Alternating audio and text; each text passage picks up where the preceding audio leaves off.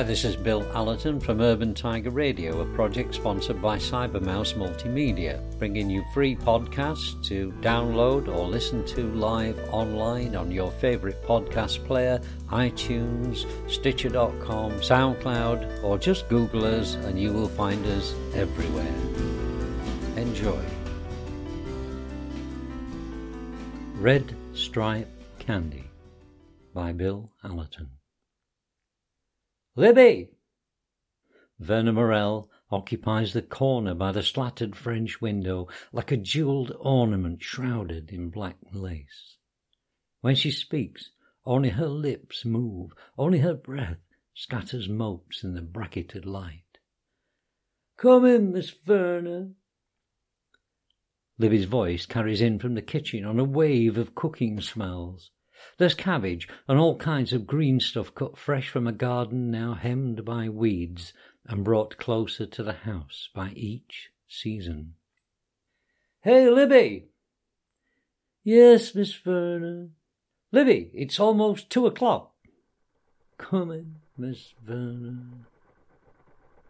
The clock in the hall starts its groan as Libby pulls herself through from the kitchen.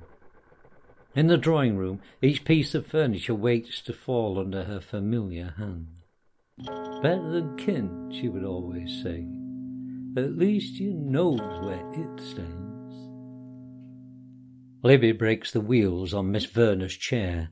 With a foot she could hardly see for the swelling in her ankles. She straightens the bright flowered print of her frock with one hand, and with the other she pushes back a stray lock of hair and wipes the pain from her face. Now then, Miss Verna, what do you want to see today? The train, Libby, the train. Just whole milk run, Miss Verna. Tain't nothing special. Verna remains silent her eyes fixed on the slats of the right hand shutter where it hangs, waiting for the years in Libby's gnarled and broken hands to shake the rust from the hinges. If I opens t'other side, perhaps we'll see the Reverend and his pretty wife in a new car. You knows they always wave, and all the way her face lights up a dull day. Like his sister, you say, back in 34. But Abby would have been about 30 then, and this one came in no more than, oh, 23 or so, and her with them two kids running round like peas in a pod. Verna's gaze remains fixed on the right hand shutter. If she sits perfectly still, like a dark butterfly, resting, all folded wings and withdrawn inwardly directed senses. Then at two o'clock each day, between mid May and August, on days when the sky is open and wide, not closed and shuttered and dark with clouds like this room in which she sits, the sun will chip sparks from the gold on her fingers and shimmer the inlaid silver and mother of pearl around her throat. Her head will lean forwards and a little to one side, and she will smile her only smile in the shadow of Libby's relentless chatter. And when the clock strikes, we can watch it shower the old town with doves, and some of them dirty grey pigeons they seem to have taken up with. Can't say I like grey. Was grey the day I buried my daddy. Was grey the day I got the letter saying my Joseph weren't never coming back. And it's grey when I look in the mirror. And the pain, some people say pain's red, but I tell you it ain't so. Pain's grey. The train, Libby, Yes, ma'am, Miss Verna. Can't help but see the church whichever way I look, Libby. Yes, ma'am, Miss Verna. The train is. Choo, choo. Shut up, Libby. Yes, ma'am, Miss Verna.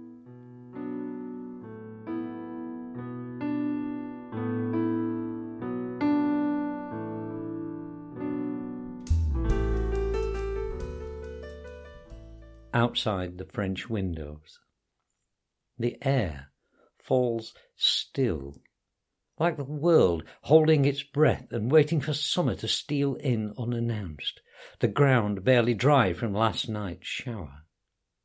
Beyond a quarter acre of grass stands a row of tall cypress trees, their flame shapes casting fine filigreed shadows over the lawn. Hemmings planted the trees in his thirtieth year, so that Miss Verna didn't have to see the way that the houses and sheds and streets and the bus station had crept steadily up towards the old house. As the town grew, the trees stretched up and wide, as if conspiring to keep the worst of the days from her. Now they filter the street noises from the air, and when the wind blows, they bend with an old fashioned grace to protect the shingle roof. Seen from beyond the hedge, the house is enigmatic, something of an anachronism. It looms like an elder sister over the small white clapboard church at the bottom of the drive, as though they are locked. Religion just a curve away from tradition, a slow crunch of gravel apart. Verna understands that journey almost as well as she understands herself. It feels like yesterday, but it's a journey she hasn't made in 25 years. To the right of the church, over by a street of low black pitch roof garages and kiosks stands the station. Its gable roof is canted so high above the tracks that on hot days the sun slides around and under it so that it's mostly no use at all. The broad, white, gingerbread fascias were once lovingly repainted every two years by Jackson, the retired engine driver come station master porter, painter, well, almost anything that needed doing. But now his broken ladder frames the flowers that grow in a twenty foot bed behind the platform. From the office window, Jackson can see the old house, and although from his chair he can't see her, not like forty years or so ago when he could have counted the birds in the hedgerow and admired the slim brown stretch of Miss Libby's legs as she tidied the garden. He can still imagine that Miss Verna, punctual as ever, is sitting behind one shutter and peering out to the other where it swings wide on the world. He had once asked her why she didn't just throw them both open and have done. Too much world at once, Mr. Jackson, she had said. I don't think I was made for that much world at once. She never had called him to the house again. And sometimes it felt as though he'd just sat back to watch the dust settle on and around her. From the side of a rail, baking in the early summer heat, a flake of rust falls into the gravel bed. The iron sings softly to itself, and the station cat opens one slow, haunted eye. Jackson takes a last look up the hill towards Miss Verna in her chair, in her prison, in her own time. Around him, the station waits, open mouthed, dust settling quietly on its fifteen year old paintwork.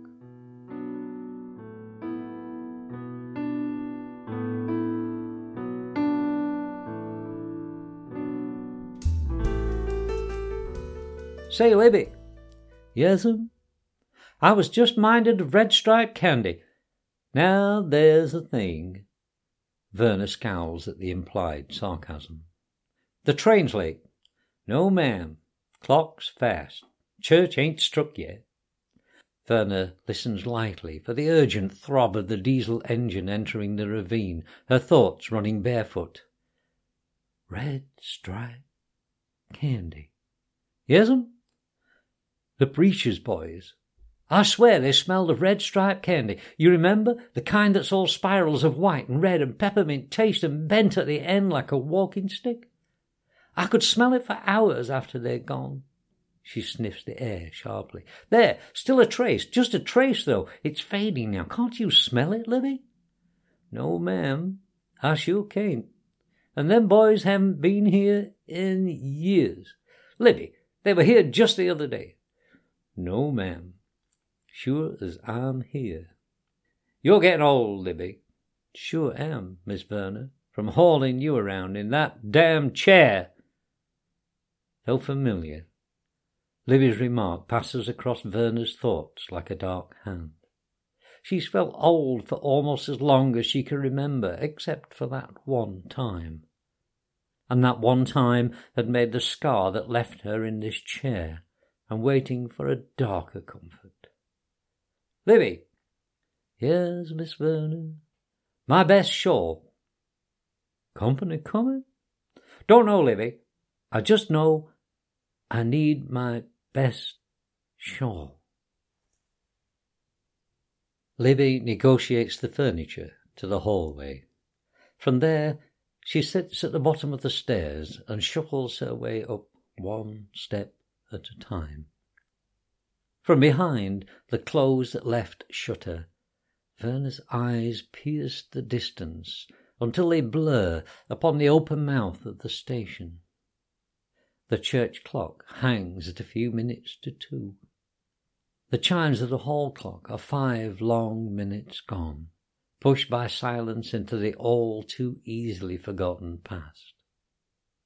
Libby pauses at the top of the stairs to catch her breath and allow the pounding in her body to subside. Through the silence of the house, she listens to the drum of occluded arteries in her head.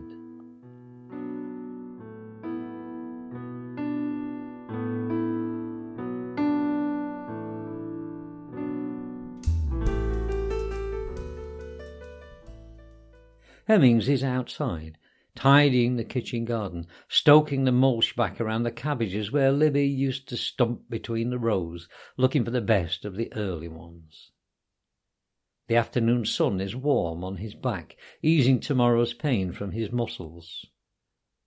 As he works his way along the side of the house to where the garden is edged by lawn, he stops to light his pipe.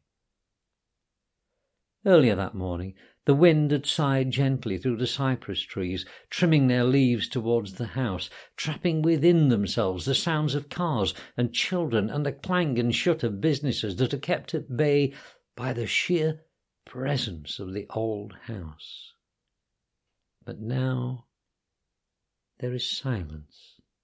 The air is still, as if the world and its neighbour are on vacation, and he alone is left with a chance to relax and edge the lawn in peace without the sounds of dogs barking or the smell of barbecued grease clinging to his summer shirt. Enjoying the moment, Hemmings sits by the edge of the lawn, pipe warm in his cupped hands, the uneven charcoal rim dark against the slow fire of his memories.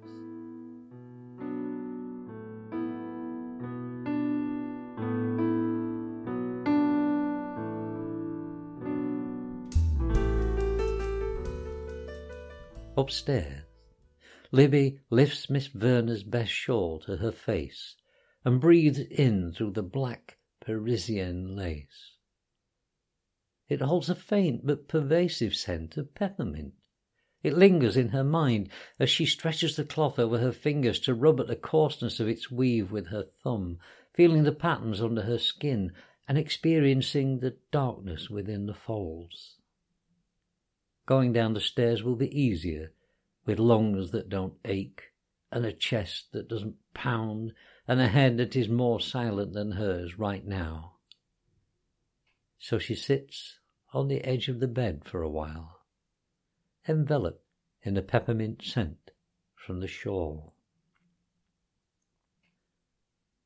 The church clock strikes a knell into the warmth of the mid afternoon. Doves rocket out from the belfry louvers and settle with the grace of confetti on the surrounding outhouse roofs. Miss Verner watches them dispassionately from a corner of her eye while she times the coming of the second knell with precision. The clapboard sides and the quarter paned windows of the house take the sound with an easy grace. It's late, Libby. Libby is taking the stairs one step at a time. The shawl thrown across her shoulders and shaming the crystal grey in her hair. Verna's eyes never waver from the gaping mouth of the station roof. Libby, Libby, where is that girl? Libby stumps from the hat rack to the calling card table by the hall door. Pray tell, where should I be, Miss Verna? Right here, by me, where you belong. Libby drapes the shawl across Miss Verna's shoulder, adjusting the length against the chair back. I swear some days I don't know who belongs where or what, except I wouldn't care if only these legs belonged to someone else, Saul, except I can't think of anybody I hates that much, except, well, shut up, Libby. Yes, ma'am, Miss Verna. The train's late, Libby. Yes, ma'am, Miss Verna.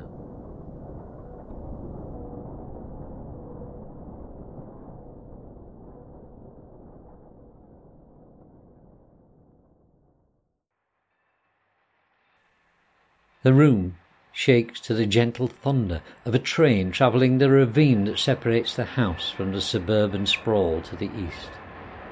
Miss Verna nods satisfactorily, as if the coming of the train has turned a chapter in her book or maybe marked the ever shortening calendar in her head.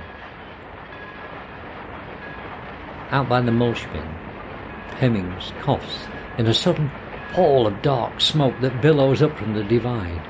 He hears the throttle eased as the train slees to a halt in the station.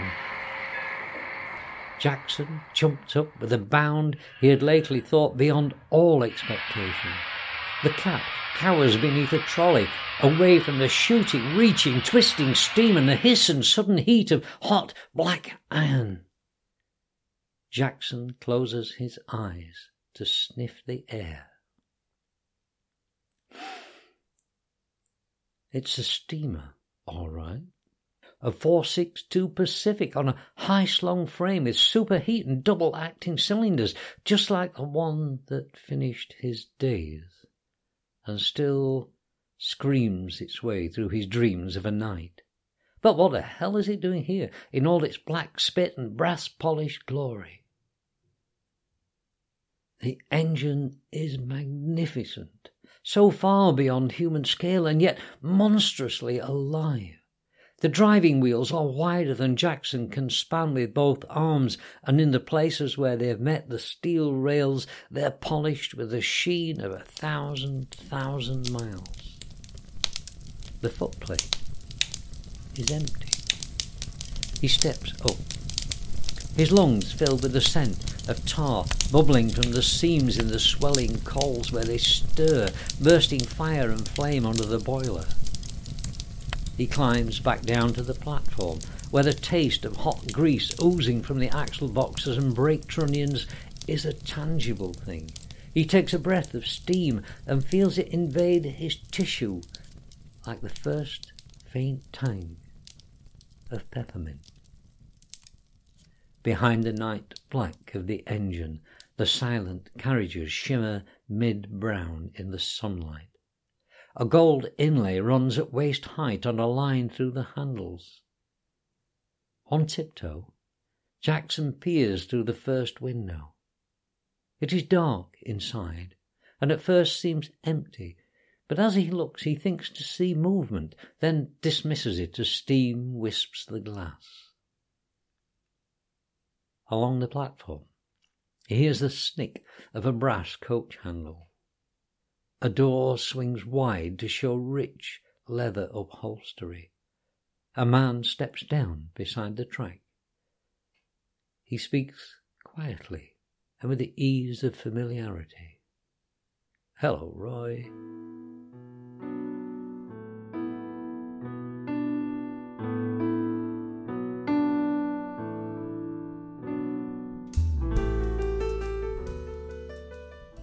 Libby takes the chair by Miss Verna and curves her spine against the high back.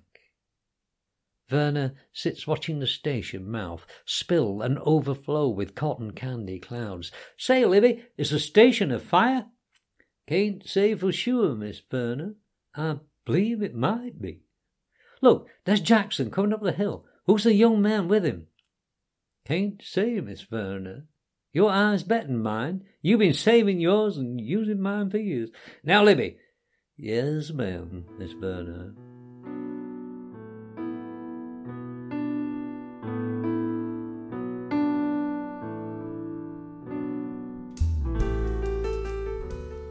Roy Jackson takes the first fifty feet of the hill with a deceptive ease. But he stops there to shake the hand of a smartly dressed young man and to wave him on up to the old house. The man takes the next fifty yards before he begins to slow. Roy notices the left leg take on a cautious swing that turns gradually into a well defined limp as he walks on. Twitching forward as the man stumbles, Roy relaxes again as he rights himself and carries on up the hill, a little more stooped now than before. Past the halfway mark, the man pauses to push something into a hedgerow that hems the drive. Unable to see what it was, Roy turns around and walks back to the station.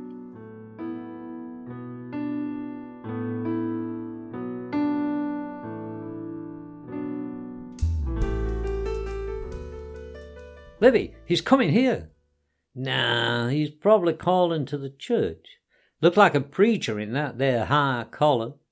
No, look, he's already past the church, but the hill's taking its toll. Such a shame, he set off so well and all. Strikes me a little unsteady on his feet, Miss Verna. Probably a liquor salesman. You know Jackson wouldn't send a liquor salesman up here. Libby leans forward to rub at the corner of a glass pane. Well, he's coming here whoever he is. Look kind of old, though, to be coming up the hill in this heat.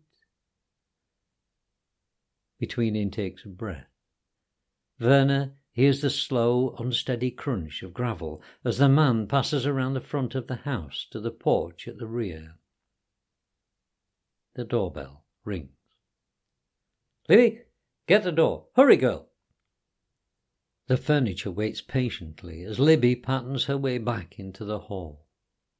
Verna hears the door being swung wide and a warm swath of minted summer air finds her where she sits behind the half shutter. Libby returns, carrying a small silver salver from the card table in the hall. In her other hand is a gnarled walking stick that begins the brown swirl of her fingers leaves off. Can't say I remember folks still did this. Can't say tain't nothing but a joke anyway. What is it, Libby? Bring it here to the light. Libby is visibly trembling. Can't say you should trouble yourself.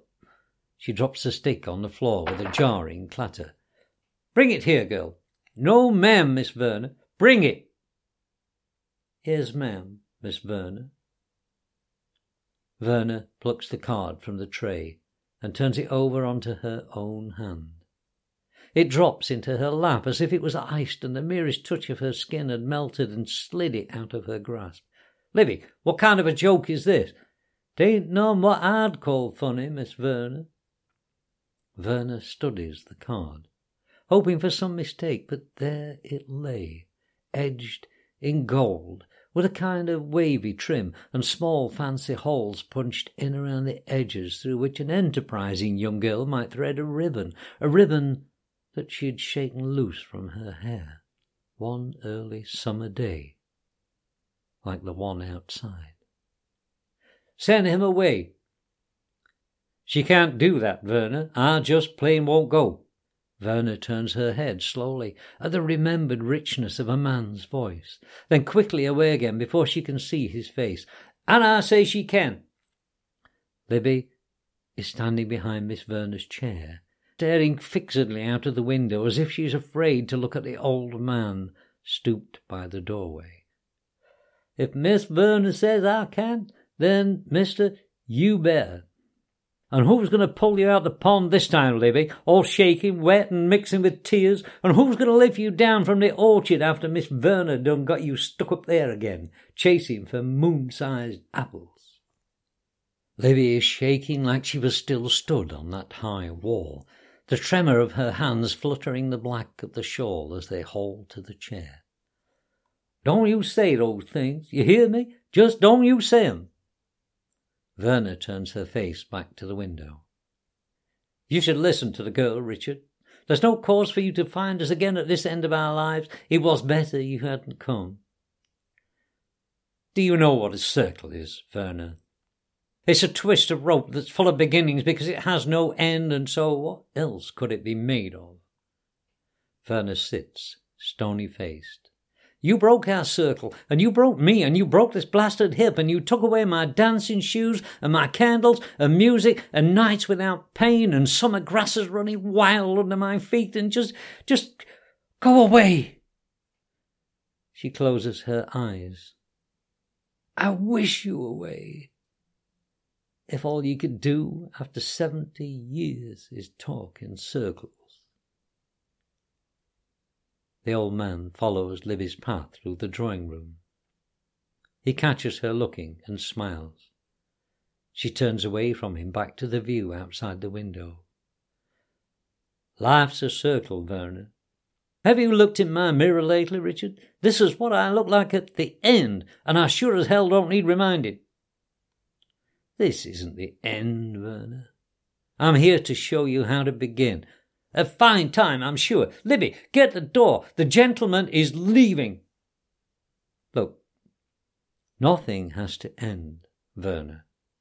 Richard holds a hand out into the air between them. There are so many beginnings if we just reach out and take them. They're like orchard apples on a fall day. They're everywhere you look. On the floor, in the air, hung around every which way in between. You just Pick the one that takes your fancy and bite right in. And if that don't work out or a worm beats you to it, you find a better one and try again. And where was my beginning, Richard? Did I begin to dance again? Did I begin with gentlemen by the rack and my tray full of gilt-edged cards? Did I begin to forgive you for spooking my buggy with that damned automobile? Oh, you began all right, Verna. You began to suck in all that was sour and bitter and lost in the world. You began to close in on yourself and the people around you until we felt we were nothing compared to your pain.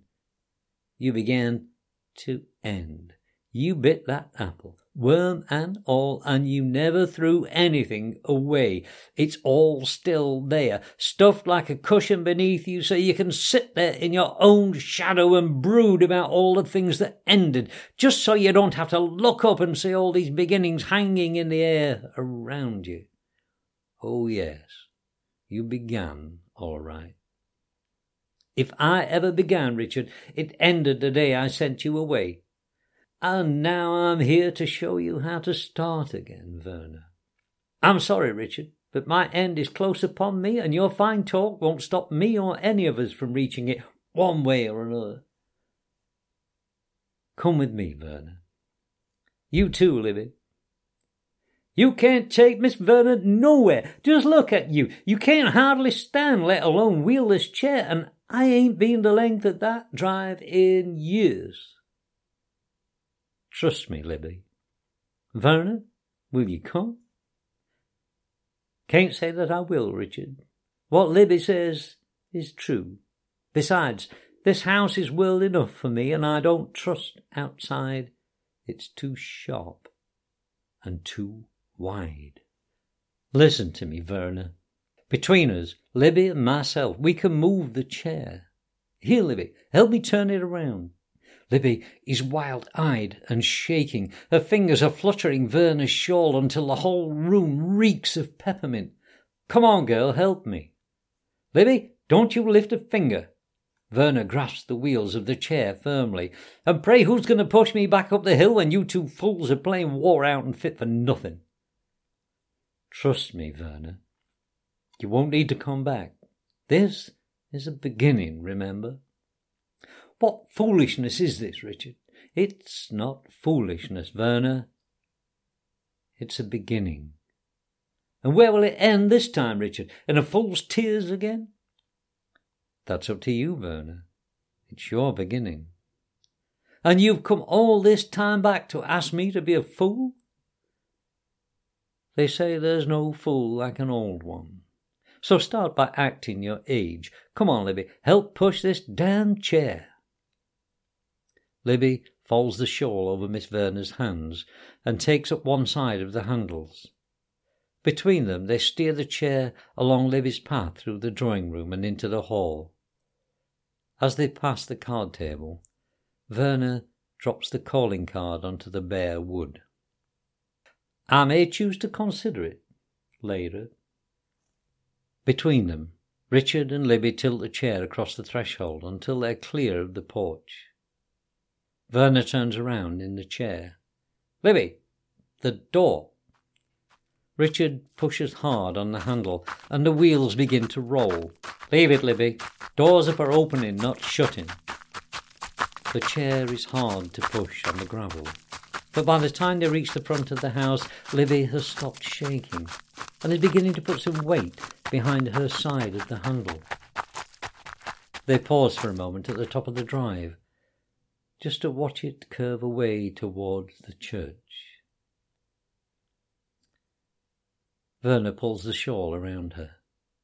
So much world, so many moon apples. She looks up as Richard speaks, then allows her gaze to follow the continuing sweep of the drive to where the station sits with white clouds spewing out from under the gables. Well, I may as well begin by being a fool. I've been most other things. Libby, hold tight, girl. The chair slowly gathers speed down the drive. Richard and Libby hold it from running away as Verna sits, stony faced and rigid, half afraid. Hold on a minute. Richard digs in a heel and applies the brake. The chair halts not twenty yards from the house. Libby is panting. It's all right, Mr. Richard. I'm okay. Fact, my head's never been this quiet for as long as I remember. As they set off again, she notices that Richard's stoop has gone. Twenty yards further, and she sees Miss Verna's shawl becoming pale and grey like the clock pigeons, and that Mr. Richard is standing straighter, and his limp is now just a sometimes stumble, and that the air is warmer than it had been inside the house, and that it still tasted like peppermint. Verna's face is less lined now, but still immobile. The black, fingerless lace gloves are now white and lay in her dark lap like a snowfall.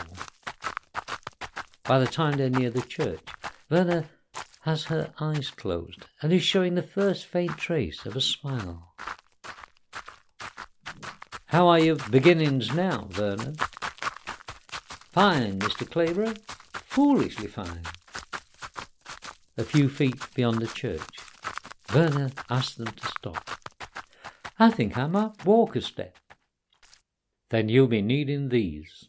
Richard pushes his hands into the hedgerow beside them and pulls out a handful of carmine satin and ribbon. My shoes! My dancing shoes! Mr. Clayborough, for a gentleman you sure have a seductive way about you. So you've begun to notice? Verna smiles openly at him. Libby, help me put them on. Libby kneels down to take off Miss Verna's slippers before realizing what she has done. She signs a cross over her breast and admires the supple softness of her own knees as she laces and ties the ribbons. As Verna stands up from the chair, the darkness slips from her clothes, leaving her bright and cautiously uncertain in the sunlight. She takes a step, wary at first, then one more. Suddenly, she skips. She stops herself and turns to laugh at Richard, but the old man is gone. The young man who stands there smiles down at her. Don't stop now, Verna. You've only just begun. Begun what, Richard? It doesn't matter, Verna. It's just the beginning. He jumps up, arms outstretched. Look, there's another, and there, catch them on a breeze, take them on a wing, they're all yours. He links his arm through hers. Come on, we're late. Libby tags on behind, collecting summer flowers that pale against the print of her frock as Richard hurries them down to the station.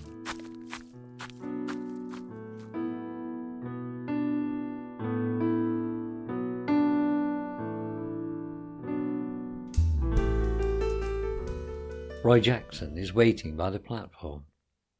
Ah, Miss Verna, Mr. Cleaver. Libby hangs behind Verna and Richard, a flush taking her cheeks. She can't remember a time when Roy was ever quite so handsome. Hello, Roy. Why, hello, Miss Libby. I can't tell you what a pleasure this is, and on such a fine day. Beside them, the engine seethes in the heat of the afternoon. Steam escapes the pressure dome on top of the boiler and blasts upward, swirling into the shade of the gable roof, from where it appears again, swelling out like young clouds percolating through the gingerbread fascias. Verna pays the engine no more than a cursory glance. I thought it was a fire. Richard steers her away towards the first carriage. We're almost ready now, Roy. Sure thing, Mr. Richard. Roy steps up to the footplate, then stops to admire a show of long, slender legs. See you later, Miss Libby. You may be sure that I shall give it great consideration, Mr. Jackson. Richard hands Libby up onto the train, then turns to Verna. Almost forgot. I brought you this. From the inside pocket of his coat, he offers her something slim and cellophaned with a golden ribbon around one end. Verna snatches it from him with glee. Why, Mr. Clayborough, red striped candy, my very favourite.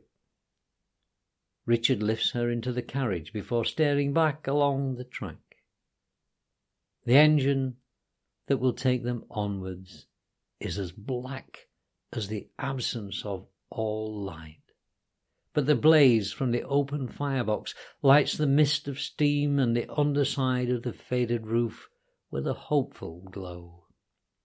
Mr. Jackson? Roy's hand lifts from the cab in reply.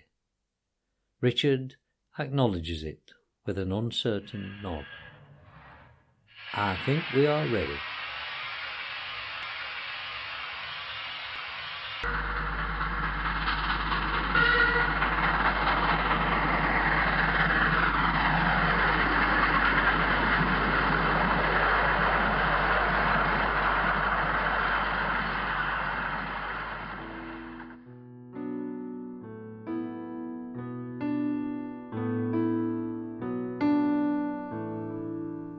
Hemmings wanders up the little side track by the church to find the old wheelchair unaccountably discarded in the drive. Without thinking too hard, he pushes it up towards the house. At the porch, he finds the door swinging wide, but the house empty and full of nothing but its own echoes as usual. Nothing seems to have been disturbed, and nothing seems to be missing. In fact, Nothing much else except for a strong scent of peppermint.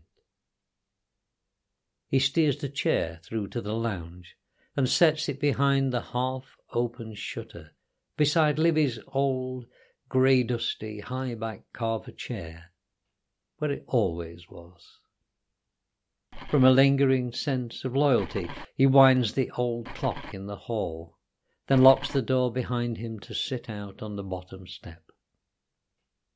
His eyes close, and his ears open to the day filtering through the trees. The pipe is soon warm in his hand.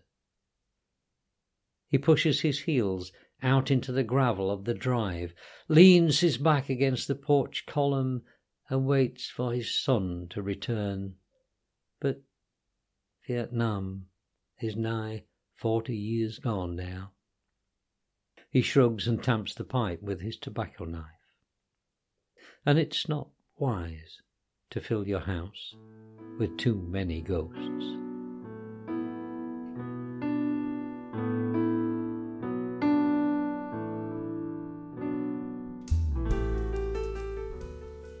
You've just been listening to another excellent podcast from Urban Tiger Radio, sponsored by Cybermouse Multimedia. If you've enjoyed what you've heard, don't forget to click the little heart button on your way out and let everyone else know that you like it. So, once again, that's a goodbye from me and a from Nelly. Bye.